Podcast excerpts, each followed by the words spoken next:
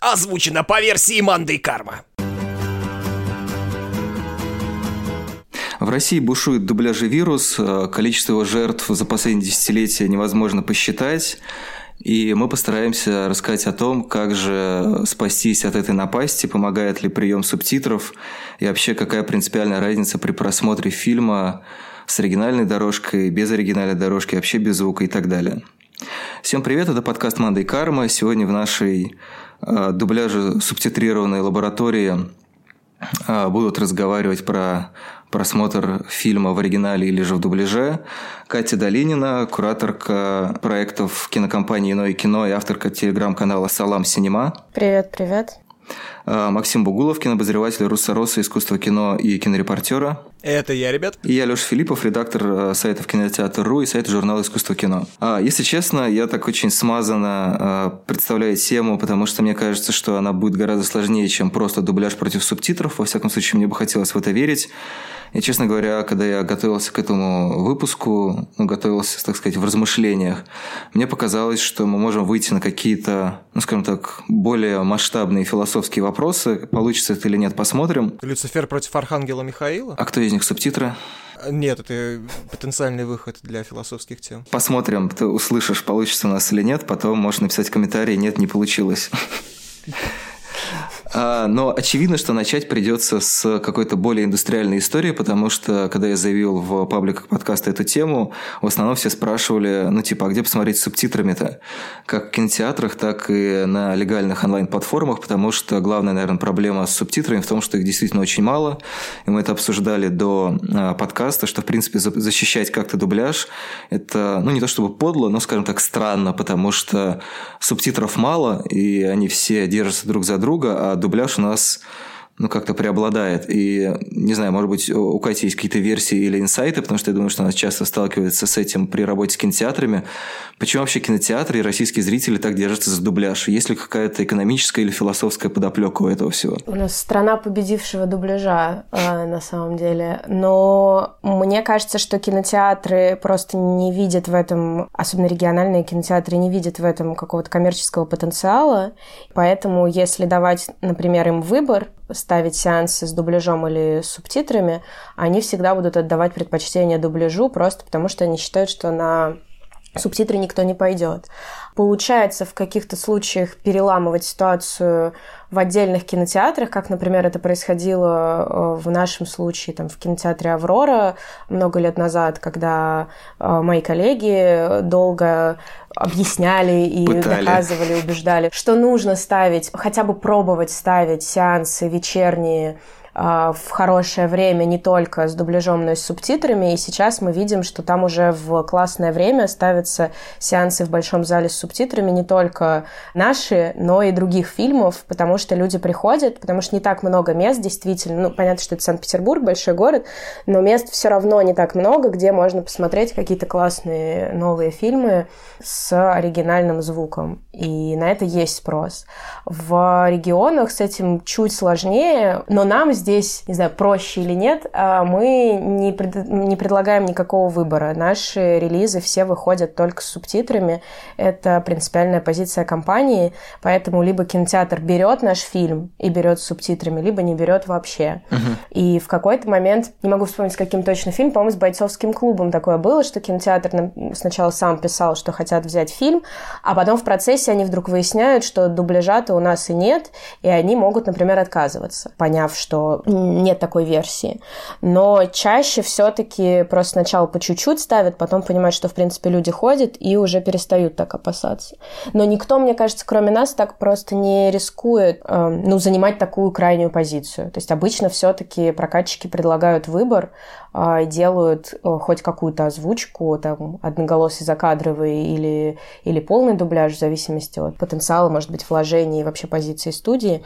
Но кроме нас, я не знаю, мне кажется, в России так никто не делает, чтобы только субтитры. Ну, то есть главная проблема получается в том, что кинотеатры опасаются, что, значит, зрители субтитры отпугнут, и это получается такая логика, как с какой-то не знаю, массовой или сериальной российской залипухой, когда кто-то решил, что зритель хочет вот это, и просто гонит это сплошняком и особенно не экспериментирует. Да, естественно. Естественно, экспериментировать боятся. Ну, то есть в кинотеатрах, где у них налажен процесс, им кажется, что любые изменения... То есть если сами там администраторы кинотеатра не практикуют просмотр фильмов с субтитрами, они не понимают, зачем нужно это ставить и кто на это пойдет. Они не видят эту аудиторию.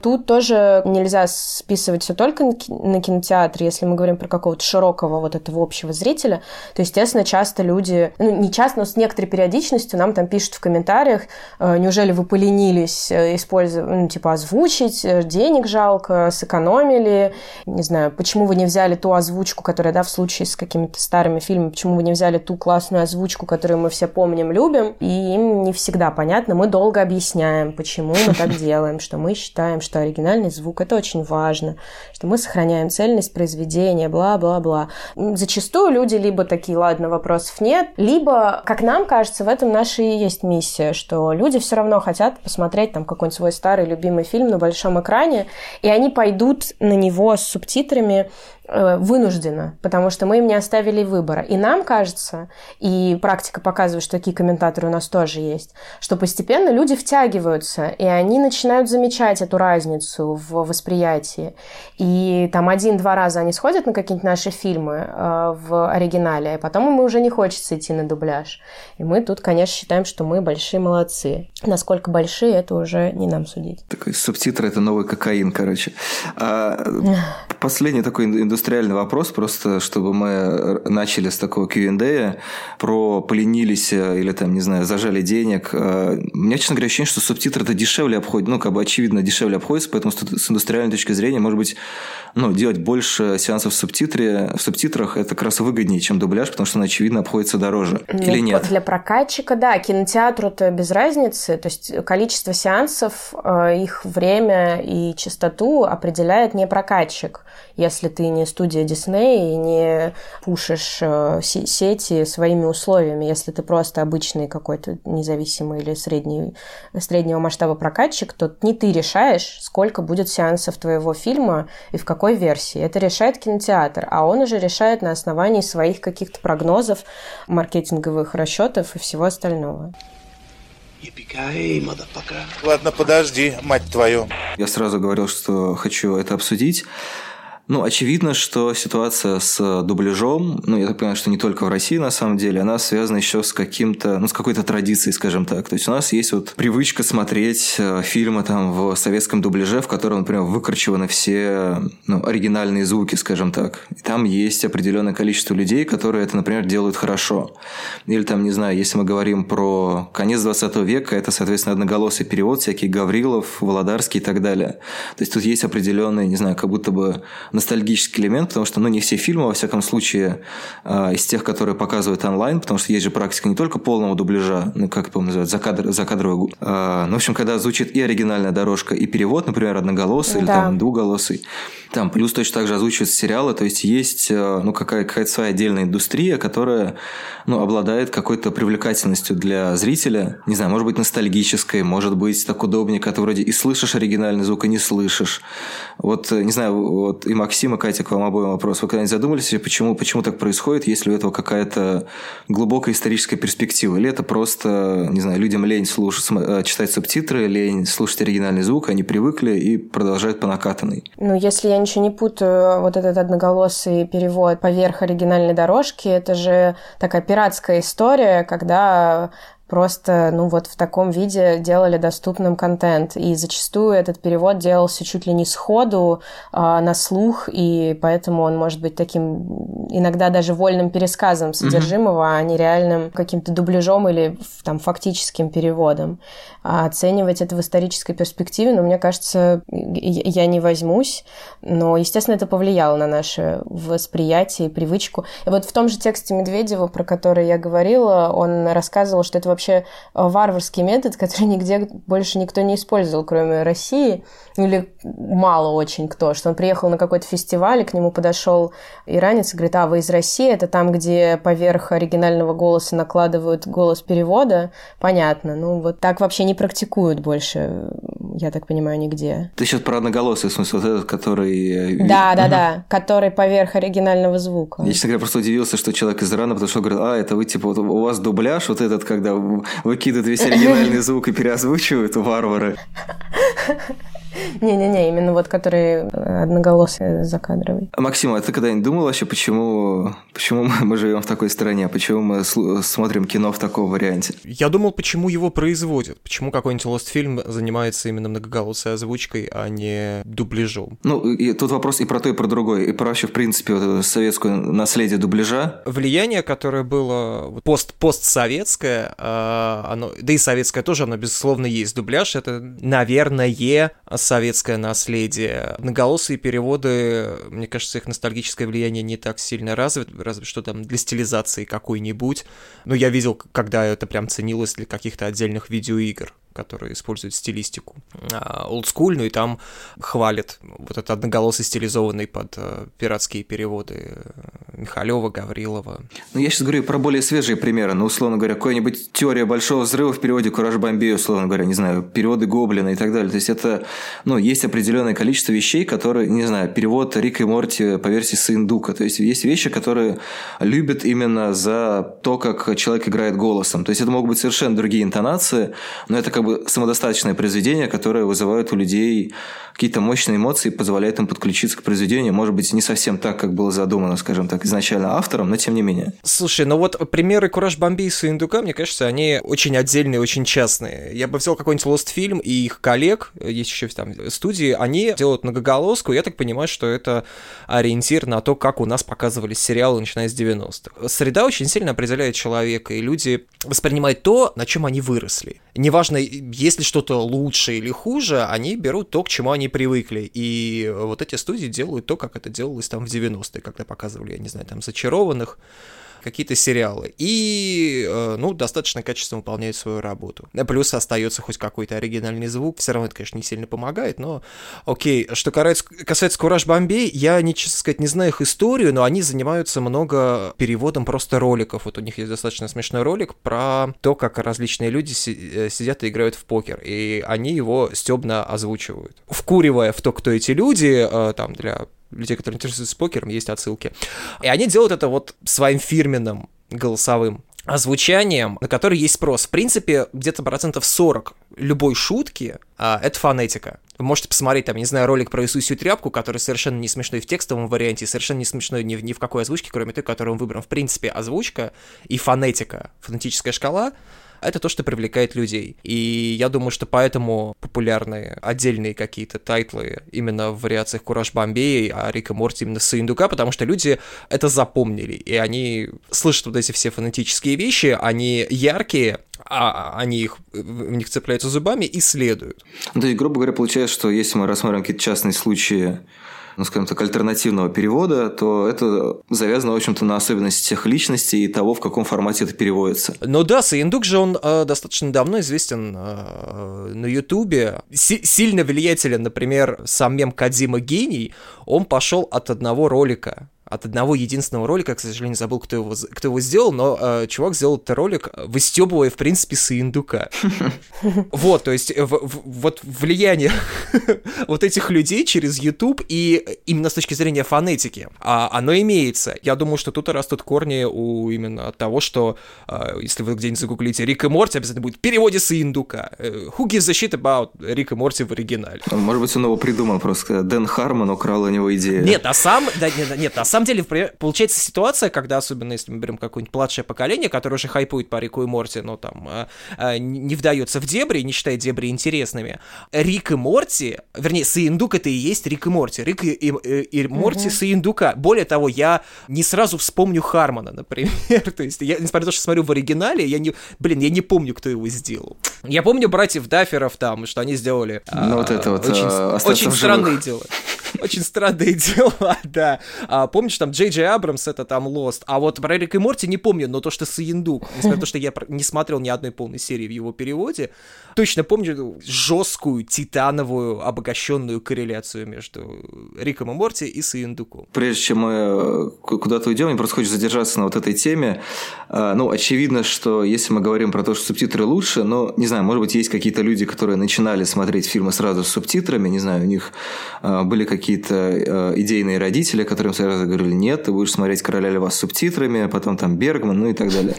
Но, тем не менее, я думаю, что у нас... Сразу double feature. Король лев Сразу следующий фильм просто, это один Слушай, можно я пока вспомнил, э, я хочу передать, если вдруг такие есть эти родители, я хочу им передать привет, потому что я смотрел «Короля льва» в пиратском переводе, к сожалению, забыл, кто это, Кузнецов, не помню, забыл. Там был чудовищный перевод, когда ни хрена непонятно, и меня очень жестко булили в школе, ну, помимо там разных причин, за то, что я Шрама называл Скаром. Какой Скар, ты чё? Вот это, это яркое воспоминание детства, то есть не, не, вроде никакого насилия, никакого там молеста, но вот я точно помню, как э, дети смотрят, блядь, он называет Шрама Скаром. Не общайся с ним. Мне, кстати, кажется, у меня был другой перевод, но я сейчас засомневался.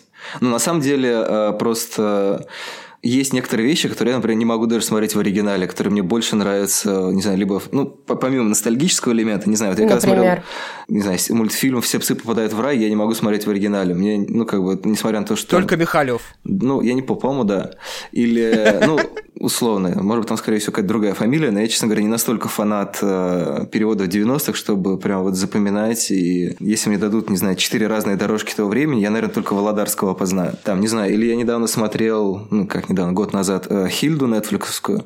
Мне, например, больше понравилось, как, какой они сделали дубляж, чем оригинальный голос. Просто, ну, там как бы... Вот это наброс! Там не какая-то принципиальная разница мультсериал, в котором ну, довольно точно все переводят, но при этом э, за счет того, что сказочная интонация, она, мне кажется, как-то культурно укоренена, ну, как бы интонация, с которой все это рассказывалось в оригинальной дорожке и в той, которую они в итоге сделали, там, ну, там, там был не гениальный дубляж, но при этом как-то интонационно, по-моему, был очень точно подобран и гораздо лучше для меня создавал ту атмосферу, которую этот мультфильм должен был создать. Поэтому, мне кажется, интересно вот вспомнить переломный момент. Вот, типа, после как, как для вас произошел переход на субтитры. А есть еще камин у, у Кати, например, где и, хотя бы не фильмы, но моменты, где ей кажется, что э, дубляж был удачней? Ну, прям нет, чтобы дубляж был был удачней, такого нет, но тоже что-то, что я смотрела в детстве, просто помнится уже на, наизусть, и какие-то интонации сложно потом переключаться. И не только на оригинал, но и на любую другую озвучку. Помню эти времена, когда э, на пиратских сайтах ты смотришь и выбираешь дорожку, которая тебе подходит, и случайно нажимаешь не туда, герой начинает разговаривать, ты слышишь этот голос, и тебе кажется, что это скрежет просто гвоздя по доске. В общем, очень, очень что-то неприятное. Но такого, чтобы я прям сейчас смотрела принципиально что-то с озвучкой, точно нет. Нет, не, нет, не, не сейчас смотрела, а вот просто ты, не знаю, у тебя нет примеров, когда ты видела две версии, и отдельные моменты были удачнее в дубляже? Нет. Видимо, нет. Я точно помню один момент «Убойные каникулы». Tucker Dale vs. Evil, uh-huh. несмотря на то, что я категорически против, чтобы Тьюдика кто-то дублировал, потому что даже когда он озвучивает петуха в Муане, это, ну, это очень круто. А, но там был один момент точно, который никак, ну, во всяком случае, на российского зрителя, как мне кажется, никак не влияет, на русском превращается в шутку. Я, в принципе, даже когда шутки удачнее на русском, что редко происходит, наверное, против, и вот не согласен э, с Лешей. Если, если оригинал не очень хорошо, не так удачно передает сказочную атмосферу, чем дубляж, значит, надо смотреть так и выносить это в недостатки. Чувств, чувствовать огрехи, собственно, продукции. Но вот э, в «Убойных каникулах» точно был фильм, когда кто-то из студентов умер, Тютик заявил, что ж вы себя не бережете? И это превращалось в действительно смешной гэг. А в оригинале этот момент пропускался. Он не был настолько эмоциональным заряженным и как-то не выхватывался отдельно. Тут можно перейти на тему того, что... Подожди, вы так и не ответили на вопрос, как вы причастились субтитрами. Вы очень старательно обходите этот момент. Я, кстати, вспомнила, что не лучше, но мне нравится озвучка у реальных упырей, при том, что меня удивляет, как их перевели само название, но мне кажется, что а, сама озвучка довольно удачная, то есть она меня не бесит. И Джей Молчаливый Боб, э, я вспомнил из примеров гениального дубляжа. К сожалению, такой сейчас не делают. Все равно в оригинале э, покруче. Но э, вот это пример действительно, где люди отрабатывали свои деньги, и был звукорежиссер, который бил по рукам. Вот еще большая проблема дубляжа, что на месте звукорежиссера сидят люди, которые получают слишком много, гораздо больше, чем они заслуживают. Чувствую, будут потом анонимные записки от звукорежиссера. А, все, Всеволод Кузнецов меня поддержит полностью. Он э, вот прям э, запруфил, что звукорежиссер, он когда озвучивал Ведьмака, там же Ведьмак должен говорить примерно с одной и той же интонацией, очень редко переключаться. А Всеволод Кузнецов показывает все оттенки вообще, какие можно. У него там за одну реплику печаль, грусть, сожаление, все. То есть прям э, Ведьмак поэт. А, и он говорит, ну, я не знаю, мне звукорежиссер голову не оторвал, и я поэтому решил, что так можно. И вот очень... Всеволод Кузнецов не виноват. Он, конечно, э, всея Руси, но он здесь не виноват. Хотя он, на мой взгляд, не прав. Не только на мой, в принципе, он не прав, потому что он делал другую работу. Виноват звукорежиссер, который не сказал, Всеволод, твою мать, что ж ты делаешь? Ты что, не слышишь? Давай по новой. Кстати, я, я звукорежиссеру, скорее всего, не записки отправят, потому что записки это субтитры. Звукорежиссеру скорее войс пришлют. Будет, во- будет войсить меня из анонимного ТГ-канала. Да-да-да, много, много войсов. Я не помню, я не помню, как это произошло. Как-то это произошло прям примерно чуть после пубертата, как-то хоп-хоп, я смотрел все подряд, и субтитры, и не субтитры, и дубляж, и многоголоски, и, и, и советскую озвучку. Кстати, если уж мы говорим о советской озвучке, вот этой постсоветской, выделить надо... Господи, все время Санаев приходит в голову, он не Санаев, он Юрий Сербин.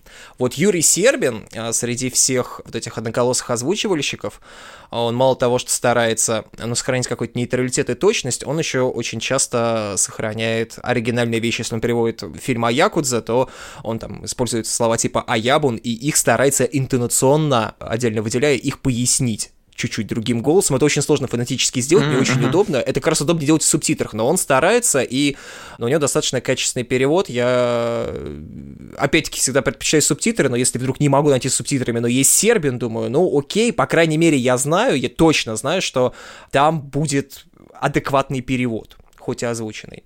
Вот, а снова переходя к этой теме, очень много вокруг нее пляшем. Достоинство всех этих озвучек и дубляжа, э, не достоинство, оно таковым не является, ценность для людей в том, что они, это некая юнити, это мемность. Они все посмотрели в озвучке Саиндука, или, не знаю, все смотрели, если смотрели Харли Дэвидсон Ковы Мальборо в озвучке Михалева, они все знают фразу «надо было трахнуть одну телку в Денвере», хотя в оригинале она звучала по-другому. И это мем, который позволяет людям соотноситься друг с другом, и в разговоре они одновременно произнесут эту фразу, будут хихикать, и все, у них уже некое а, единение, есть связь. Вот за это очень сильно, как мне кажется, психологически, может быть, даже подсознательно, люди цепляются. Они все посмотрели «Мстители», они в одном и том же дубляже, и они все знают одни и те же фразы. Они поэтому считывают мемы, которые потом клепаются, и они поэтому могут поддерживать разговоры на абсолютно равных условиях, и вот это вот фейковое, не фейковое, оно синтетическое единение, оно заставляет людей, наверное, цепляться за это. Вот, но в частности, мне кажется, это один из поинтов текста Зилича, который вам не очень близок. Ну и переходя от мемности, потому что мемность же это не просто какая-то вирусность или то, что это смешно, это ну, обозначение людей, находящихся в одном поле. И, Да. возможно, одна из мотиваций дубляжа и то, что я закинул удочку с Хильдой, она касается того, что ну, все-таки культурные практики, они супер разнообразны. И, конечно, кино, особенно в оригинале, я забыл это сказать, но я, конечно, за субтитры, но не ультимативно, вещь, которая позволяет нам выйти из какого-то своего знакомого поля, познакомиться, ну, там, не знаю, с интонациями, реалиями, э, ну, в общем, словами, чем угодно, относящихся к другой культуре. И, соответственно, дубляж выступает, выступает таким буфером, который, ну, знаете же, есть даже адаптация там каких-то шуток, когда там, не знаю, в оригинале используется какой-нибудь американский политик, а его переводят как типа, ну, Зюганов. И ты полностью теряешь культурное поле, с которым ты хочешь Да, познакомиться. да, да, да. В, в этом есть проблема. Но, с другой стороны, я говорю про зону комфорта, которую не все зрители готовы покидать. Помимо упрощений, то есть, когда там, не знаю, какие-то вещи выкидывают, сокращают, заменяют. Но чаще всего, когда вдруг э, в каком-нибудь американском ситкоме условного, не знаю, доктора Дре заменяют на Филиппа Киркорова, это, ну, как бы странный. стра- Ну, как бы в этом есть какой-то такой очень лобовой прикол, как бы на том, что, смотрите, мы заменили одно на другое, совершенно несочетаемое. Но это вроде как типа про больше наш культурный код. Но вот эта проблема культурного кода, мне кажется, она довольно интересная, потому что, с одной стороны, она, очевидно, ну, с одной стороны, помогает людям получить все-таки какой-то experience, и если им интересно, они могут потом посмотреть это в дубляже, ой, посмотреть дубляжа, а потом еще раз дубляжа.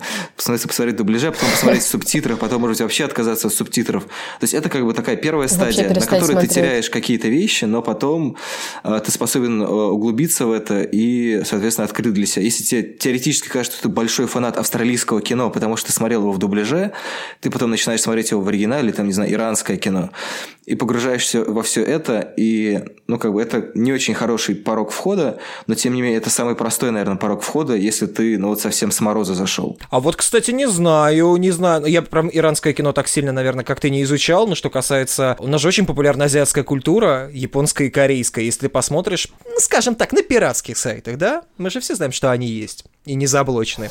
А, так вот, там а, почти все фильмы имеют субтитры, и, а многие имеют субтитры как единственный вариант перевода. Это касается корейского кинематографа в принципе, это касается аниме. Фансап — это прям a must, и если ты смотришь аниме в переводе, в озвучке, ну ты...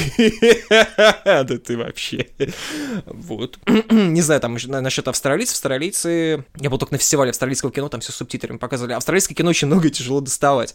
А вот а, азиатчина в плане Кореи и Японии, с Китаем посложнее, она хайпуется, и там субтитры доминируют. Они почти всегда есть, они зачастую являются единственным вариантом перевода, и в аниме они считаются доминирующими. Что скажешь на это, Илон Маск? Я не специалист по иранскому кино, это, это Катя Наводчина. お前はもう死んでいる。何 Странно, что мы сейчас оцениваем лучше, хуже, что хорошо или что плохо, потому что вопрос задачи, какая у нас стоит при просмотре. То есть это вот тот вопрос, который мне хотелось задать сразу. Мы когда обсуждали в начале точку входа в субтитры, я очень долго смотрела все в озвучке, но не потому, что я хотела смотреть в озвучке, а потому что я параллельно что-нибудь еще делала. У меня было много лет фонового просмотра сериалов, пока я ручками там что-нибудь рисовала, писала или делала, а в этот момент у меня на фоне шел сериал. Естественно, моего знания знания языка любого было на тот момент недостаточно, чтобы я фоново воспринимала в оригинале. Но если мы говорим, в принципе, про дубляж, субтитры озвучку, и что хорошо, а что плохо, то важно понять задачу. Мы для чего смотрим? Мы хотим просто развлечься, то тогда, наверное, можно посмотреть с адаптацией шутки про Зюганова или еще что-то. Если это просто там, ты хочешь, чтобы у тебя мозг отдохнул, тебе не важно, какая культура, какая история, ты просто потребляешь какой-то продукт, и тебе не без разницы, через какое количество рук он к тебе добрался, и кто там какие рюшечки к нему прикрутил, и какие шутки а, убрал, а какие добавил. Если мы говорим про какой-то более осознанный просмотр, когда, не знаю, не обязательно профессиональный, но, может быть, просто чуть более глубокий, синефильский, или, может быть, назовем это уважением к произведению, в принципе, с которым мы пытаемся соприкоснуться, то тут уже встает вопрос качества этого перевода, качества этого дубляжа или субтитров. Субтитры тоже бывают разные, и мы понимаем, что в них тоже могут быть ошибки, косяки, и они могут раздражать в случае, если ты понимаешь, что происходит, потому что знаешь язык, или не понимаешь, и как бы вообще их никогда не заметишь, и не будешь знать, uh-huh. что тебе что-то перевели неправильно. И поэтому я думаю, что тут вообще категория хорошо-плохо, она не некорректная, потому что может быть хороший дубляж, может быть плохой дубляж, могут быть хорошие субтитры, плохие субтитры. Вопрос задачи, которая стоит перед зрителем. Ну, действительно, правильно обозначить, в принципе, такой формат, как фоновый просмотр, и для этого, наверное... Вот я не понимаю, что такое фоновый просмотр. Я слышал, что есть такое явление, у меня есть знакомый, который этим занимается, я не могу понять поинта. Сори, для меня кино, это, ну, не знаю, если я пришел в театр, я сижу, пялюсь э, на сцену. Если я пришел в кинотеатр, я пялюсь на экран. Если я дома смотрю фильм, я смотрю в монитор, и я смотрю фильм. И потому что если я смотрю фоново, я не знаком с произведением, я не смогу об этом сказать, что я посмотрел, я не знаю, ситком, если я но, но это этом забивание эфира, понимаешь? Это вот как если ты включаешь телевизор вечером, ну, не ты, а и, и я не думаю, что мы это делаем, но я имею в виду просто включить какой-то белый шум, который будет на фоне. Может быть, ты в какой-то момент к нему Ну, то есть ты в этот момент не занимаешься, в этот момент как бы ты не потребляешь контент по сути да, своей. Да, да. Ну, тогда зачем Мне мы это кажется... отдельно обозначаем? То есть я понимаю, почему ты это предложила, это хорошо, я не понимаю, почему Леша с этим согласился. А, я об этом задач. говорю, потому что это а, важный аспект для людей, почему они смотрят, например, сериалы в озвучке, потому что они на самом деле параллельно с этим что-то еще делают, и они не могут смотреть ничего в оригинале, потому что тогда они перестанут, они слушают фильм, они его не смотрят, это Ну, то есть они его не смотрят, они его не смотрят, да, получается, да, они не они знакомы с контентом, как мне кажется. Да, мне хочется, вот всем этим людям мне хочется сказать, ребята, аудиокниги это классно, это гораздо удачнее для такого И вида музыка, деятельности. музыка, можно поставить ambient на фоне, или dark ambient, или EBM. И аудиоспектакли тоже существуют. Ну, в смысле, э, я как раз-таки согласна, просто я пытаюсь обозначить это как феномен, и я знаю, что это для многих аргумент в пользу того, почему они выбирают именно такой формат. И я, это, вот то, как я переходила к субтитрам, это момент, когда я поняла, что, кажется, это не является просмотром, что то, что я на фоне посмотрела 15 сезонов каких-то детективов э, параллельно что-то что делая, это не является просмотром, и все-таки кино — это аудиовизуальная история, надо смотреть в этот момент в экран и слушать. Вот, я это хотел обозначить. Это не то, что я согласен, как сказал Максим, что типа так и надо, ребят, так и делайте. Типа мойте посуду, поставьте в другой комнате ноутбук, и прям пусть там саиндук надрывается. Просто, ну, это вот на самом деле, вот здесь я могу отследить какую-то преемственность, потому что, ну, не знаю, вот у моей бабушки, например, есть радиоточка. Мне кажется, может быть, ей даже до сих пор ее не отключили. Соответственно, радио... где радио обычно находится? Радио находится на кухне. На кухне. Большую часть жизни, если ты, там, не знаю, что-то готовишь, режешь, так, ты проводишь на кухне. Ну, потому что там, не знаю, там даже проще гостей встречать чаще всего, потому что налили чаю, сели, и как бы кухня – это такое место силы. И, соответственно, ну, не, ну, короче, на самом деле, ну, не важно, но предположим, потому что я очень отчетливо представляю эту бабушкину кухню, как там из радио раздается, не знаю, новости, радиоспектакли, все что угодно. Голос индука. Да, голос индука, и, значит, такая, и моя бабушка такая, чаково чары, вот это. И, соответственно, потом на это место пришел телевизор, по которому, соответственно, смотрели многочисленные сериалы, там, не знаю, сериал «Клон», который, соответственно, уже там в моем детстве играл по телеку. И, соответственно, тоже фоновое смотрение. Потом это эволюционирует, ты используешь фоновое смотрение, когда там, не знаю, гоняешь в Doom или там, не знаю, во что сейчас играет молодежь. Э, и, соответственно, вроде как тоже что-то такое слушаешь, но при этом ты, ну, краем глаза иногда видишь, что на самом деле и имеешь представление, как выглядит главный герой. Понятно, что это не про просмотрение кино, и то, что когда мы говорим про кино, это все-таки действительно во многом потребление, не потребление, но как бы наблюдение за визуальной стороной. И тут можно перекинуть так, э, на такой момент, а насколько на самом деле субтитры не мешают воспринятию визуального. What, what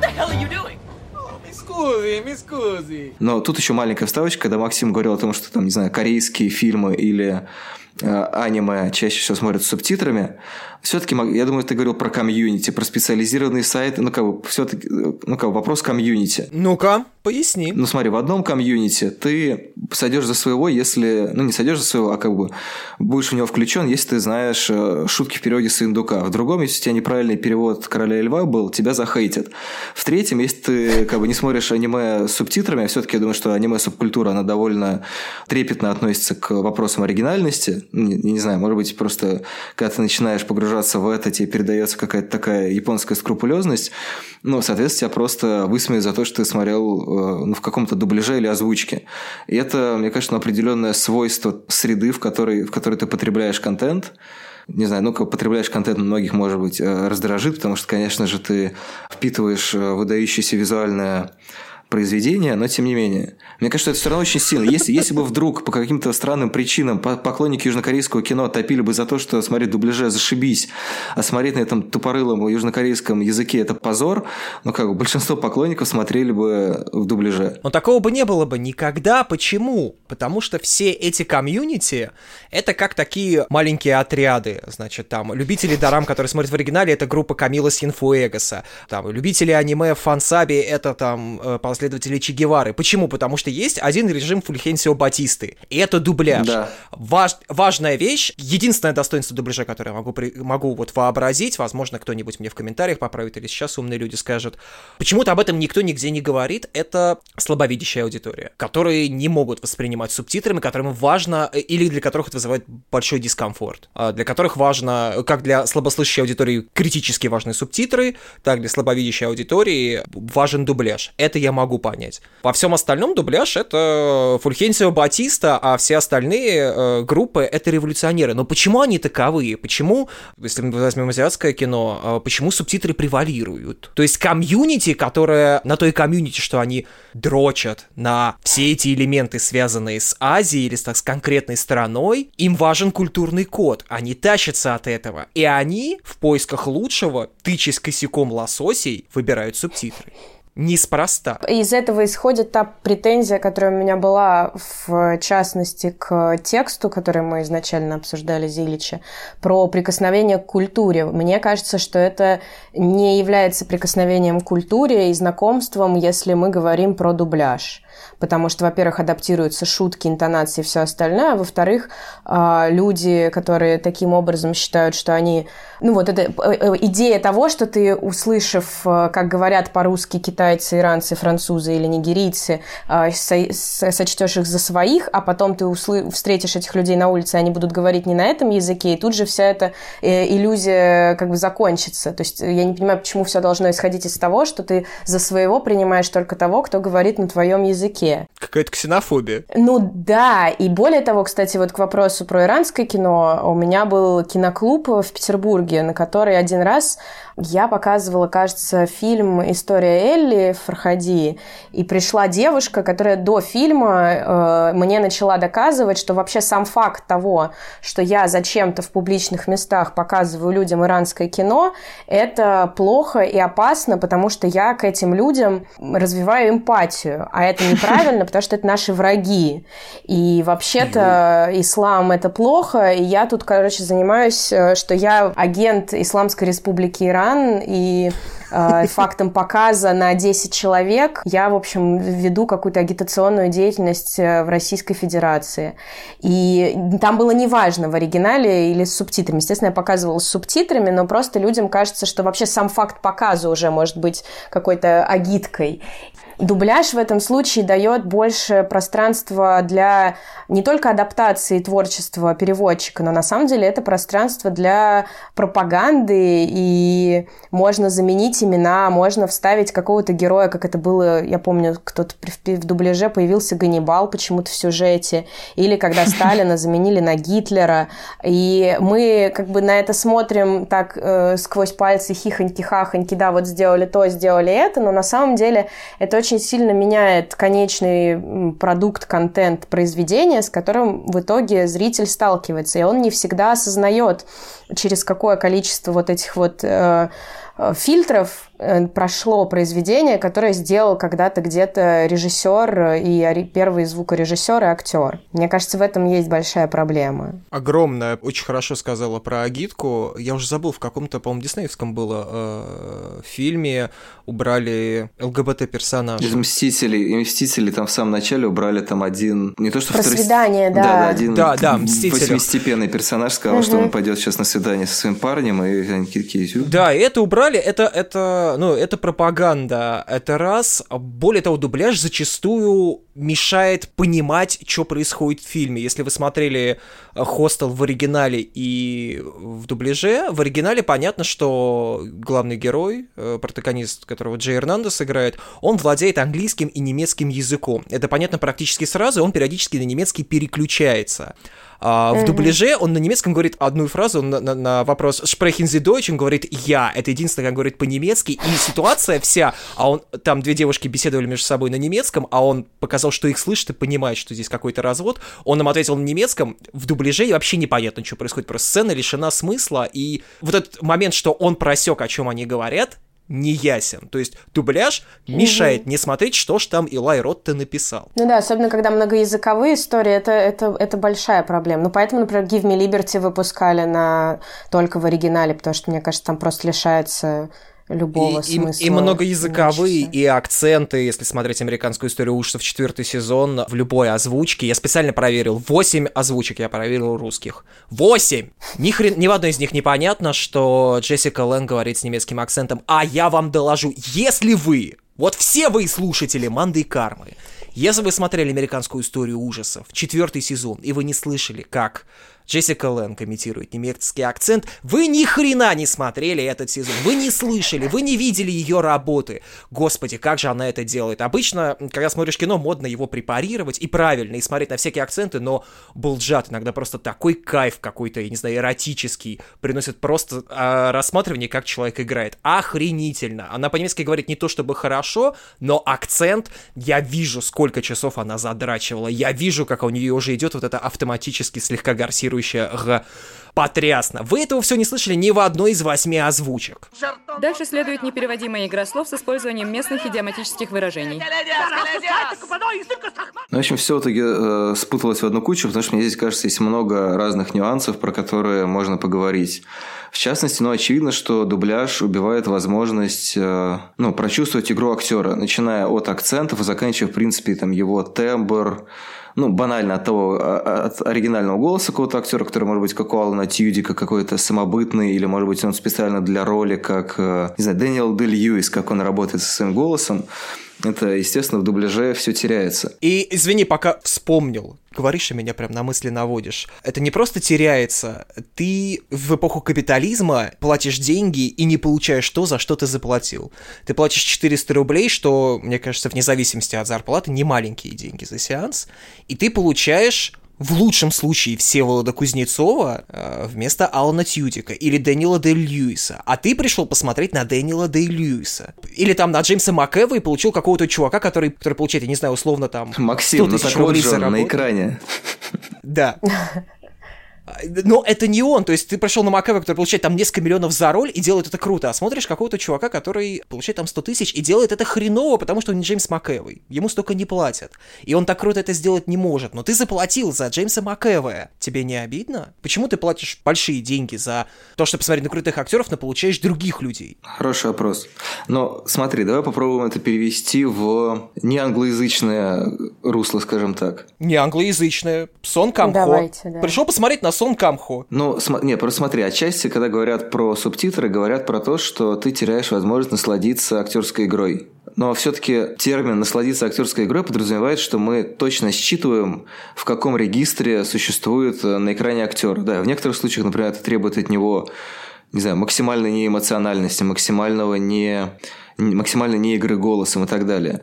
А, то, что в, там, не знаю, условно говоря, западной культуре нам более-менее понятно, хотя мы ну, все равно очень часто не сходимся по оценке того, как играют актеры, насколько они убедительны, насколько они правильно подобрали интонацию. То, что вот я вначале говорил про Хильду, и то, что отчасти связано, не знаю, с каким-то нашим опытом, с каким-то культурным кодом. Я сейчас не хочу таким образом сказать, что дубляж лучше, но просто говорю mm-hmm. о том, что на самом деле, ну, в частности, в нашей беседе до подкаста я говорил о том, что дубляж отнимает до 40% от произведения. Мне, да. мне кажется, что на самом деле в идеологии субтитров э, есть немножко утопии. Знаете, это, ну, как бы утопия в кино, она мигрирует. Сначала это была утопия того, что только кино, снятое на пленку, это вот замысел в чистом виде. Когда война за пленку очевидным образом оказалась проиграна, началась война за большой экран. Только просмотр фильма на большом экране даст вам целиком погрузиться в замысел автора и почувствовать там величие, не знаю, древа жизни или мстителей или чего угодно. Потом, когда сейчас, очевидно, Netflix уже, там, ну, в общем, стриминги завоевывают это поле, и люди, в общем-то, спокойно кочуют из кинотеатров домой и смотрят все, что там хотят, ну, как бы следующий бастион – это субтитры. То есть, с одной стороны, очевидно, что субтитры в проигрывающей ситуации. Я сейчас говорю не про, ну, как бы не про масштабы, а скорее про некоторую идеологическую составляющую. Но если мы начнем, ну, как бы поэтапно задумываться – то, например, актерская игра, даже на, не знаю, ну, мы на русском языке не всегда можем сойтись, насколько точно актер передал те или иные эмоции. Мы не всегда можем быть в полной мере подключены к тому культурному полю, которое транслирует фильм. То есть, если, например, это японские фильмы, их э, звуковой ряд, их манера говорить, она, мне кажется, нам, ну, условно говоря, не очень близка, и мы не всегда можем точно понять, насколько, не знаю, это гиперполизировано, насколько это вызвано их традицией говорить, насколько это вызвано какой-то культурной традицией. Если мы говорим про погружение в фильм, то, ну, как бы помимо субтитров и того, что там точно переведены каждые шутки, фразы и реалии, ну, очевидно, что для того, чтобы лучше это понять, нам нужно погрузиться в эту культуру. Это происходит не очень быстро, это нужно, там, не знаю, читать, э, смотреть что-то еще, изучать это. То есть это как бы все огромное количество работы, которые, в общем-то, не гарантируют те результаты тотального понимания. Но отчасти субтитры и оригинальное звучание нам как будто вот такую иллюзию дают. Опять же, я как бы не говорю, что субтитры это плохо. Мне просто кажется, что ну, как бы целебные свойства субтитров иногда, ну, скажем так, преувеличиваются, потому что на самом деле от идеального получения впечатления и знания о фильме нас отделяет такое количество вещей, что Конечно, субтитры это не пластырь, который мы пытаемся прикрепить отрезанную руку, но это все равно некоторая часть стены, которой у нас все равно нету. То есть это большой кусок восприятия фильма, очень важный. Но есть огромное вещей, количество вещей, которые нас отсекают от э, понимания замысла, начиная там, не знаю, от контекста времени, э, от культурных реалий, от того, как там, как там человек играет, как в определенной культурной традиции изображается то, все пятое, десятое, интонация сказки, интонация, реакция, на, не знаю, на боль, на трагедию. То есть очень много факторов, которые невозможно свести к тому, что если вы будете смотреть это в субтитрах, то будет вам благо. То есть отчасти у меня есть ощущение, что это такой элемент самоуспокоения, что мы максимально, мы do my best, приблизились максимально к тому, что Возможно, теоретически, если мы пойдем еще глубже и начнем, не знаю, изучать это, читать книги, читать статьи и погружаться, то мы, может, действительно поймем этот фильм в эталонно, то, как ну, максимально близко к тому, как он был задуман. Но это все равно немножко иллюзия. Ты очень прав. У меня прям очень много вопросов к этому, тому, что ты сейчас сказал. Давай ты. У меня просто, опять же, вопрос задачи. Ты говоришь про понимание и при этом про переживание опыта. Понимание дубляж дает еще большую иллюзию большому количеству людей тому, что, того, что они что-то поняли, потому что мы якобы подразумеваем, что человек, который готовил дубляж, вот эту всю работу проделал и понял, и переварил, и выдал тебе такой полуфабрикат, вот возьми, разогрей, и ты ознакомишься. А субтитры якобы заставляют тебя какую-то эту работу проделать самостоятельно. Но мне кажется, что мы очень интеллектуально в это заходим и э, забываем о том, что все-таки кино, это какой-то опыт, и тебе не обязательно все понять и считать все отсылки и все интонации, но в любом случае ты в этот момент переживаешь какой-то зрительский опыт. И если ты переживаешь его с другим звуком, чем изначально было сделано, то ты переживаешь какой-то зрительский опыт по отношению к другому произведению. Просто это не то, что было снято э, режиссером. Вот подпись там в конце титры стоят, но на самом деле их там не должно быть, не знаю, мы должны на третьих убрать на все, что связано со звуком. И я вообще не понимаю, откуда у нас задача все понять. Мы можем ничего не пережить и ничего не понять, даже если мы будем смотреть э, русский фильм, снятый на русском языке, с русскими актерами, русским режиссером, просто потому что мы придем в плохом настроении, не поевшие, не выспавшиеся, отключимся на 15-й минуте, потом проснемся, подумаем, что режиссер говно. Вообще, я помню, как он написал в Фейсбуке кому-то неприятный комментарий, и будешь в этот момент параллельно участвовать в каком-то сраче, и потом скажешь, слушайте, ну вот я там понял, ну понял вот это. То есть очень много факторов, которые влияют и на понимание, и на опыт переживания, и они сводятся не только к дубляжу и субтитрам, да, но подтягивать сейчас, называть э, только субтитры пластырем, мне кажется, некорректно. И более того, я думаю, что это война, как тебе кажется, что это бастион, по-моему, с этого все началось. Это война, которая началась еще до э, в, в битв за пленку и цифру. Это то, что появилось в момент, когда, в принципе, появилось звуковое кино, и все студии и производители кино стали задаваться вопросом, как эту проблему решать. И она, по-моему, как раз-таки ее решение в многообразии вариантов и в том, что каждый зритель э, в идеале должен иметь возможность выбрать тот способ потребления, который ему в данный момент комфортен. И как он хочет, опять же, если он хочет развлечься и просто посмотреть что-то по, по китайским мотивам азиатским, ну, он включит с адаптированными шутками всем остальным, и он не будет потом, скорее всего, ни с кем это обсуждать. Если он хочет э, что-то больше узнать о культуре, может быть, он посмотрит это в оригинале. Но мне кажется, здесь нет, невозможно вынести какое-то одно суждение и решение по этому поводу. Я не предлагаю вынести одно суждение, я просто говорю о том, что, ну, помимо того, что это часть некоторого, э, ну, некоторой глобальной системы, ну, с одной стороны, индустриальный, с другой стороны, неважно, понял ты фильм целиком или нет, насколько ты его прочувствовал. То есть ты, ты можешь его прочувствовать и в дубляже.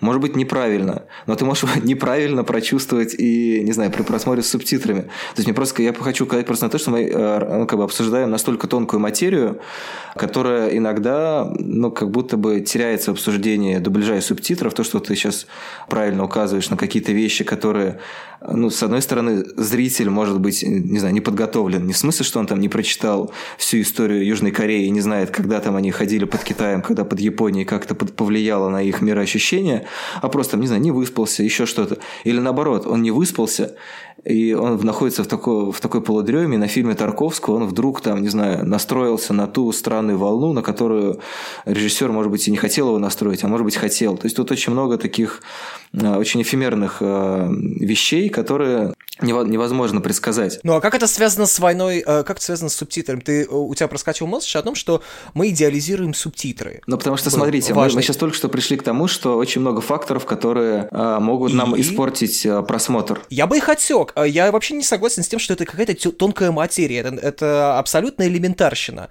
Конкретные э, факторы, то, в каком настроении пришел э, зрительный сеанс, э, предлагаю вообще не рассматривать, потому что они могут быть какими угодно, они не связаны с конкретным контентом.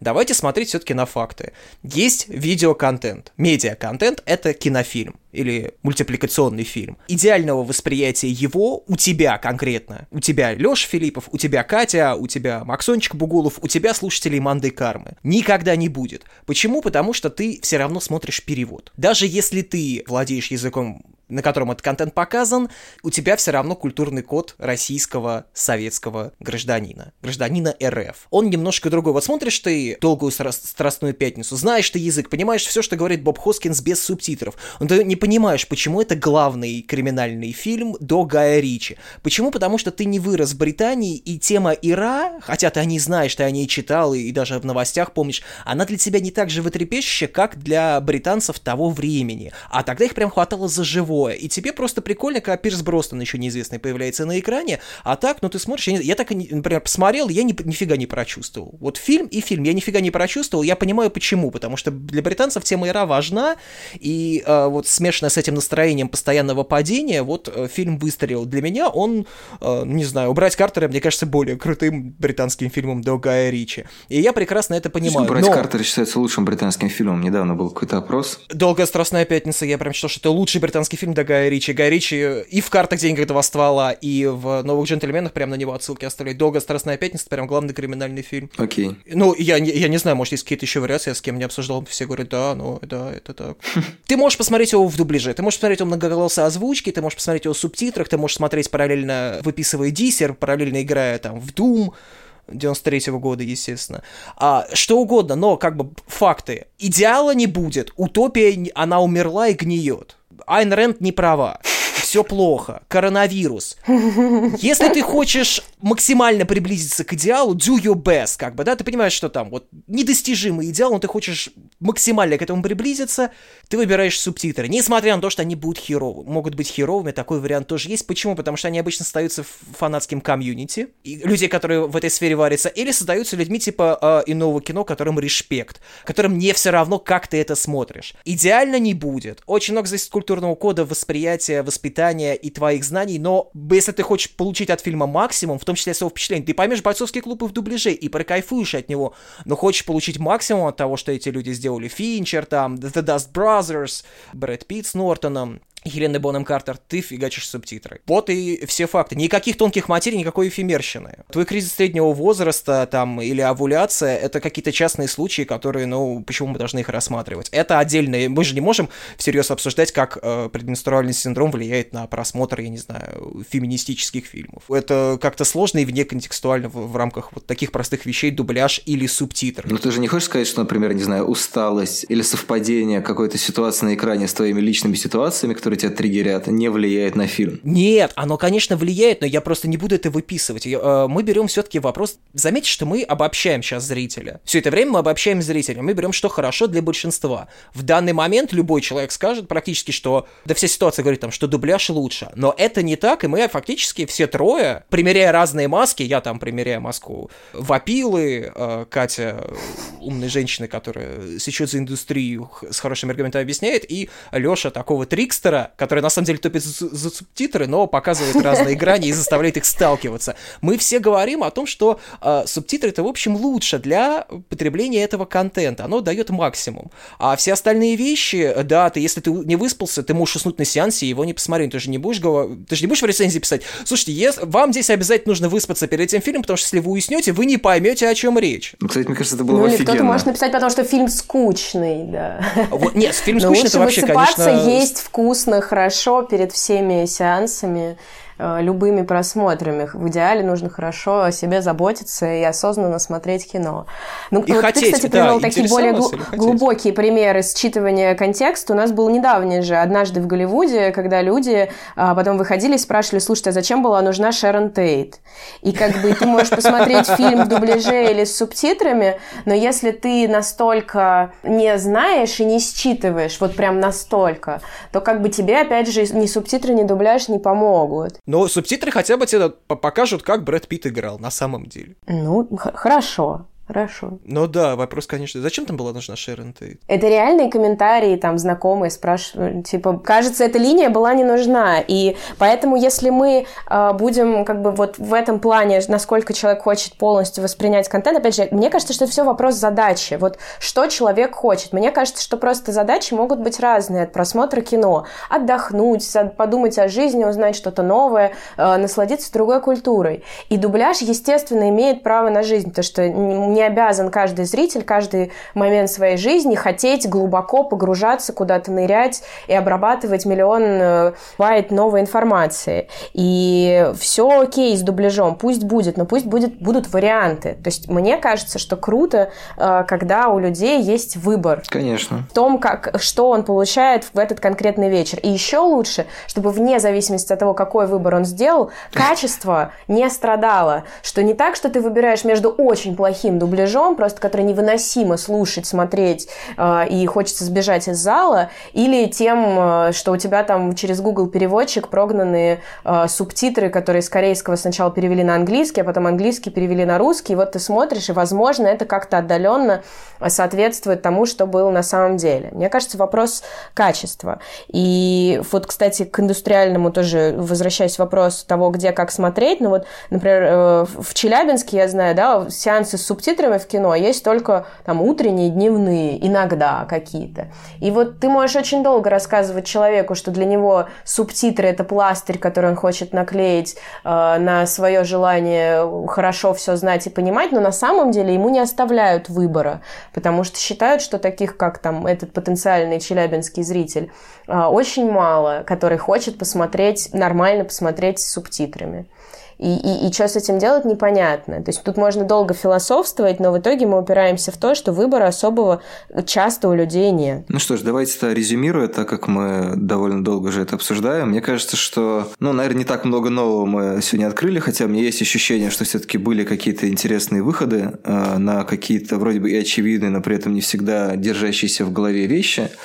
Но мне все-таки хочется надеяться, что мы обозначили некоторую некоторую территорию под названием, скажем так, культурный код, которая выражается и в привычке как-то смотреть фильмы и сериалы, то есть начиная от того, как мы их смотрим, в смысле с дубляжом или с субтитрами, когда моем посуду или с- сидя и вперевшись в экран, э, заканчивая от того, пытаемся мы вот таким образом получить удовольствие, расслабиться, отвлечься, не знаю, узнать что-то новое, погрузиться, делаем ли потом какую-то дополнительную работу. То есть это, в общем-то, все связано с ну, не знаю, с определенной э, средой, и, соответственно, и количество субтитров тоже отчасти связано с этим. То есть есть некоторая индустриальная среда, которая нас ограничивает в этом.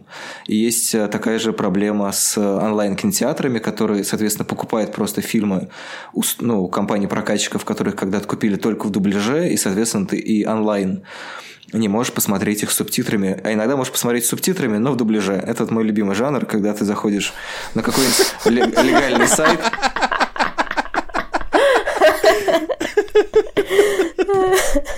Это, да, реально моя любимая ситуация на легальном сайте. Ты такой, так, ага, значит, э, английской дорожки нету, но есть субтитры. Спасибо. Вот, я надеюсь, что вы не проклянете меня. Не знаю, я честно в это верю, что все как бы сложнее. Я честно верю в то, что субтитры полезнее, но тем не менее, мне, честно говоря, очень приятно, что этот разговор состоялся. Я надеюсь, что он бу- будет интересным и полезным и слушателям, и зрителям. Всем спасибо. Пока-пока. Пока-пока. А, Пока-пока, будьте здоровы. Мойте руки, смотрите настоящее.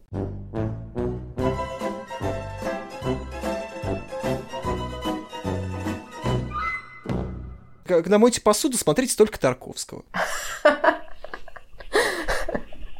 Сталкер, да, потому что там воды много. Да, там, да, там много длинных планов, можно вообще ничего не потерять. А он на русском Идеально. Мне кажется, акварель Косаковского просто супер на фон. Там ни одного слова, ни одного диалога, просто водичка шумит, и ты моешь посуду. А если работаешь в гараже механика, можно Белутара включить, сатанинская танка как раз на весь рабочий день. Но не надо, Белутар великий.